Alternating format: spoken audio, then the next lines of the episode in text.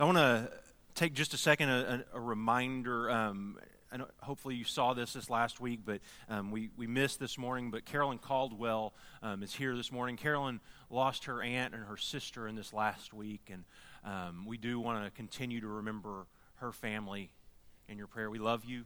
We're glad you're here today, and we pray that Jesus will continue to give you peace during this time.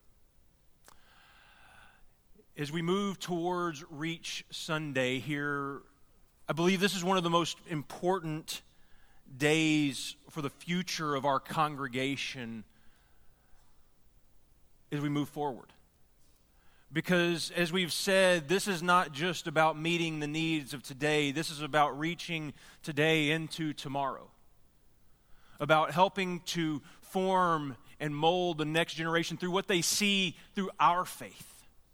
Because what was seen through the generation before us, people like Harvey Grant, Harvey and Lucille, who have been such a great, great part of this church um, for, for so many generations, so many years now. Um, we pray that as this generation 30, 40 years down the road look back at our church at Shiloh Road in 2018, they would see these people that were formed by this great faith in Christ. People like Spencer and Ariana Jones, that they would see their faith in what Shiloh has done, and, and even the ones coming on behind them.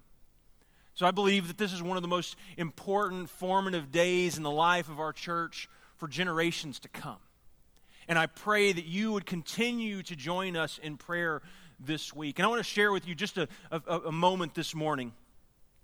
Um, we read a story of Jesus feeding 5,000, and I want to share with you just one verse from that story. I want to kind of land there this morning and, and focus for just a, just a couple of minutes. Um, this is in verse 17 of chapter 14. This is how the disciples answered Jesus. All we have is five loaves of bread and two fish. Let me read it again. All we have is five loaves of bread and two fish. One more time. All we have is five loaves of bread and two fish. Isn't it amazing that we hear that phrase, all we have? And most generally, it's a negative thought. All we have, we need to buy groceries, and all we have is $20. Like, we need to do laundry, and all we have is enough for one load. We need to get the house clean before company arrives, and all we have is 45 minutes. And most of the time, when we talk about all we have, it's not this positive emotion, but it's a negative thought. All we have is five loaves of bread and two fish. We, we see it as a scarcity problem, a scarcity issue. That this is all we have. This, this is all that we have access to.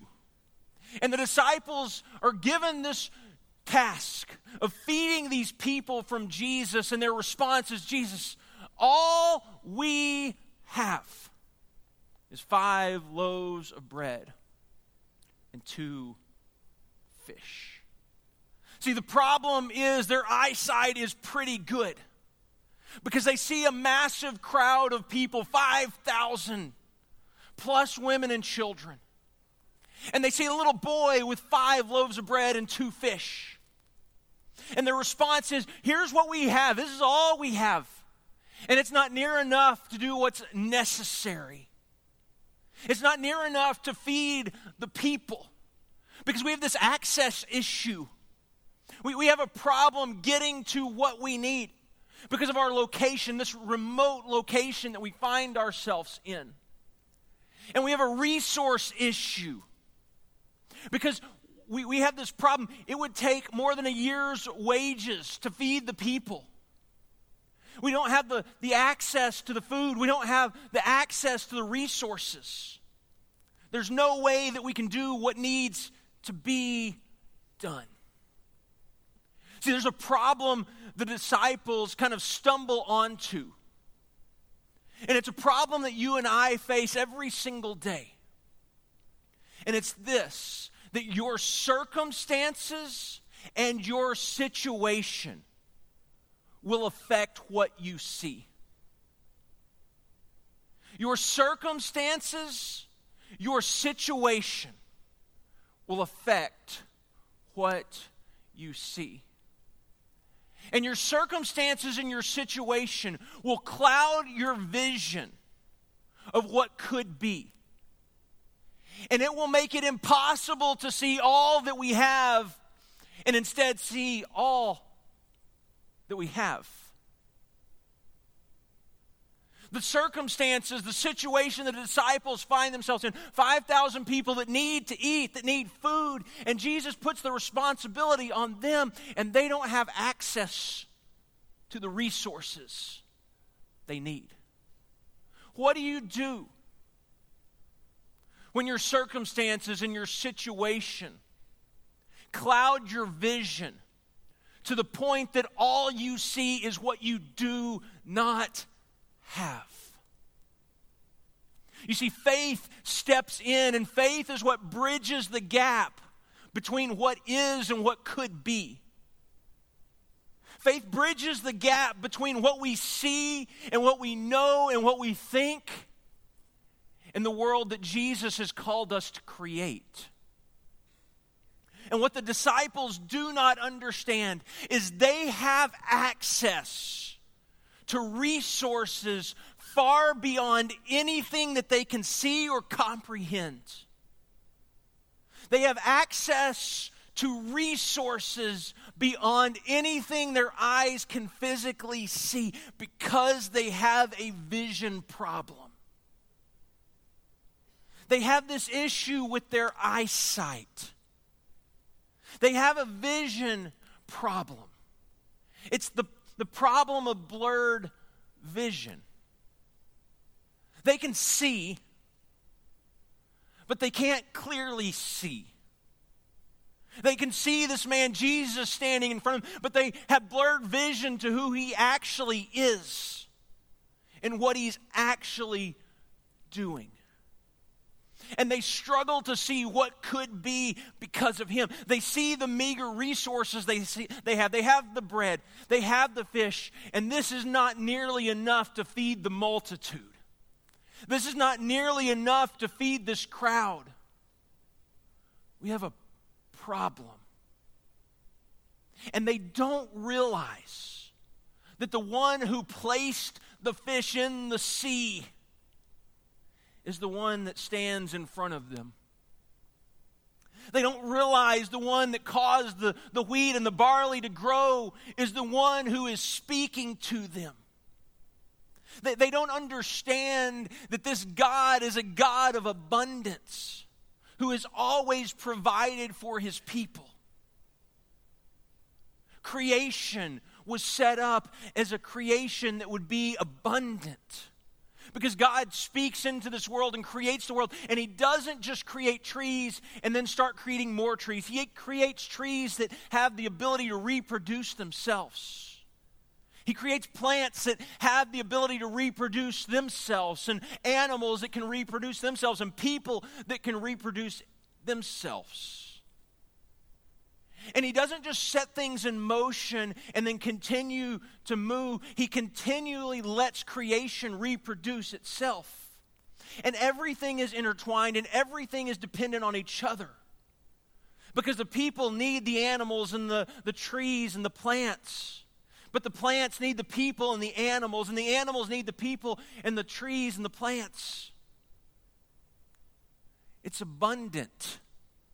God gives everything it needs to sustain itself.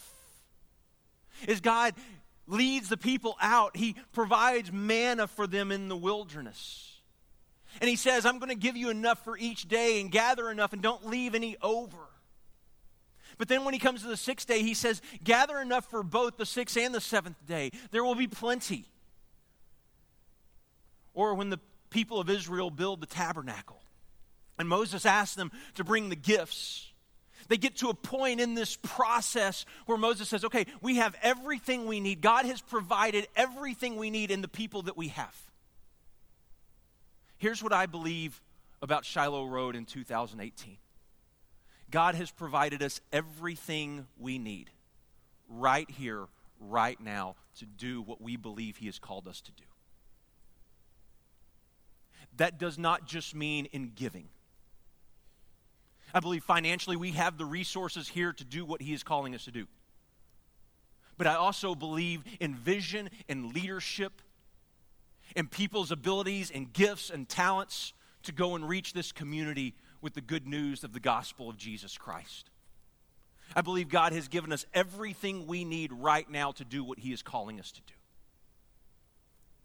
And so Paul prays to Jesus. He, he's talking to this church and he says, I, I want you to understand that this God, this Christ, is able to do immeasurably more than we can ask or imagine. And my question for you this morning is do you really believe that? Have you allowed Christ to stand in the gap, to bridge the gap between what you see and the world that could be? The world that Christ is calling us to create, this better place. This place with the good news, that the foundation is the good news of the gospel of Jesus Christ. Or is all you see all that we have. What would it be like next week if every single person came together and said, This is all we have? See, you, you see, it is not much.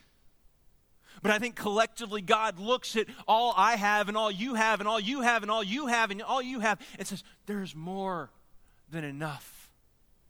Bring your gift, bring your offering, and I'm going to do more with it than you could ever ask or imagine. Trust me, have faith in me.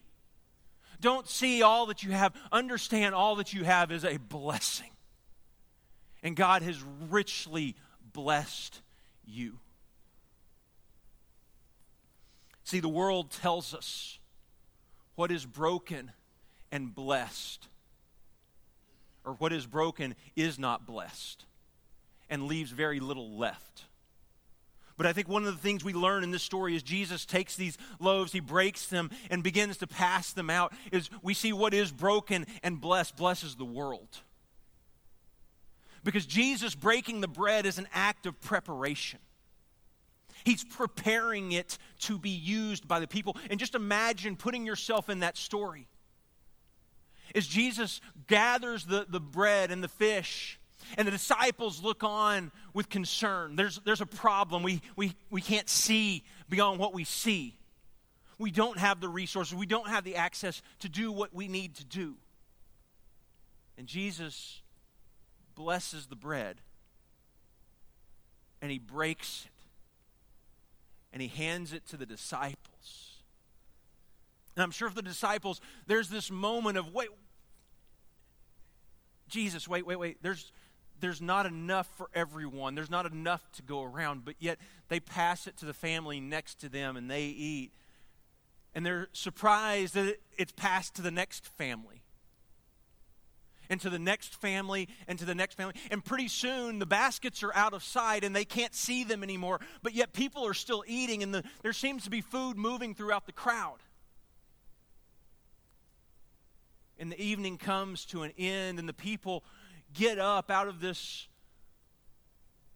deserted, out of the way location and begin to head their separate ways. And the disciples look across this field and they begin to see some baskets laying on the ground.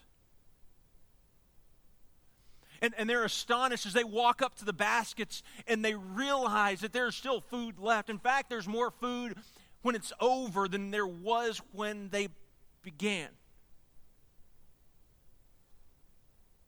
And I, I wonder if at that moment, if their vision just cleared up a little bit.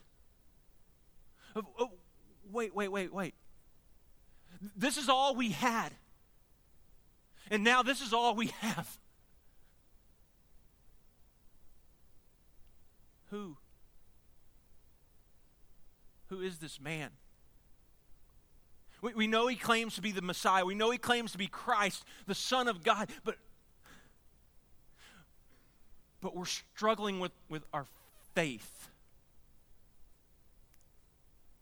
But we're starting to see him in these small ways stand in the gap of what is and what could be and creating a new world of possibilities.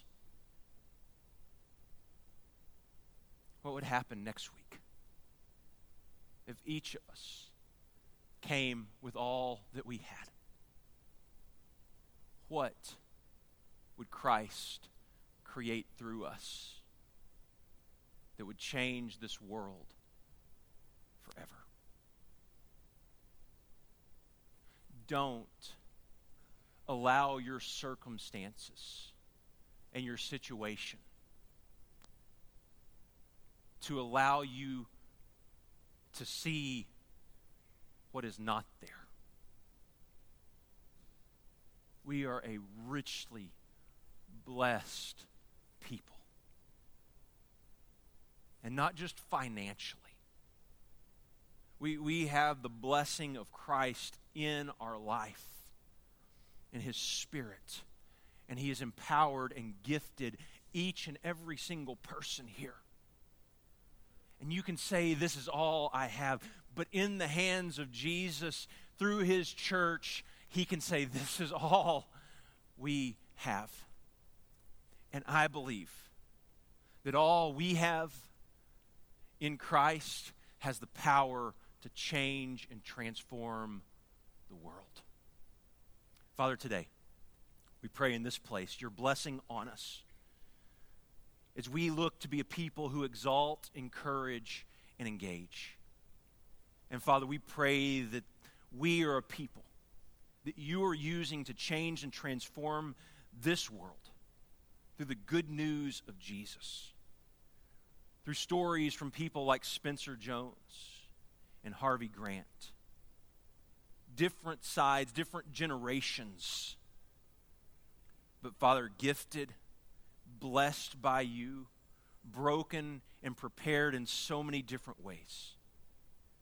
And we believe, Father, what is broken and blessed blesses this world. Father, we pray all of this in the powerful name of your Son, Jesus. Amen. I want to invite you this morning, if you've never given your life to Christ, come to Him, submit to Him, be buried, and raised again into new life. If we could pray for you, we would love to do that as well.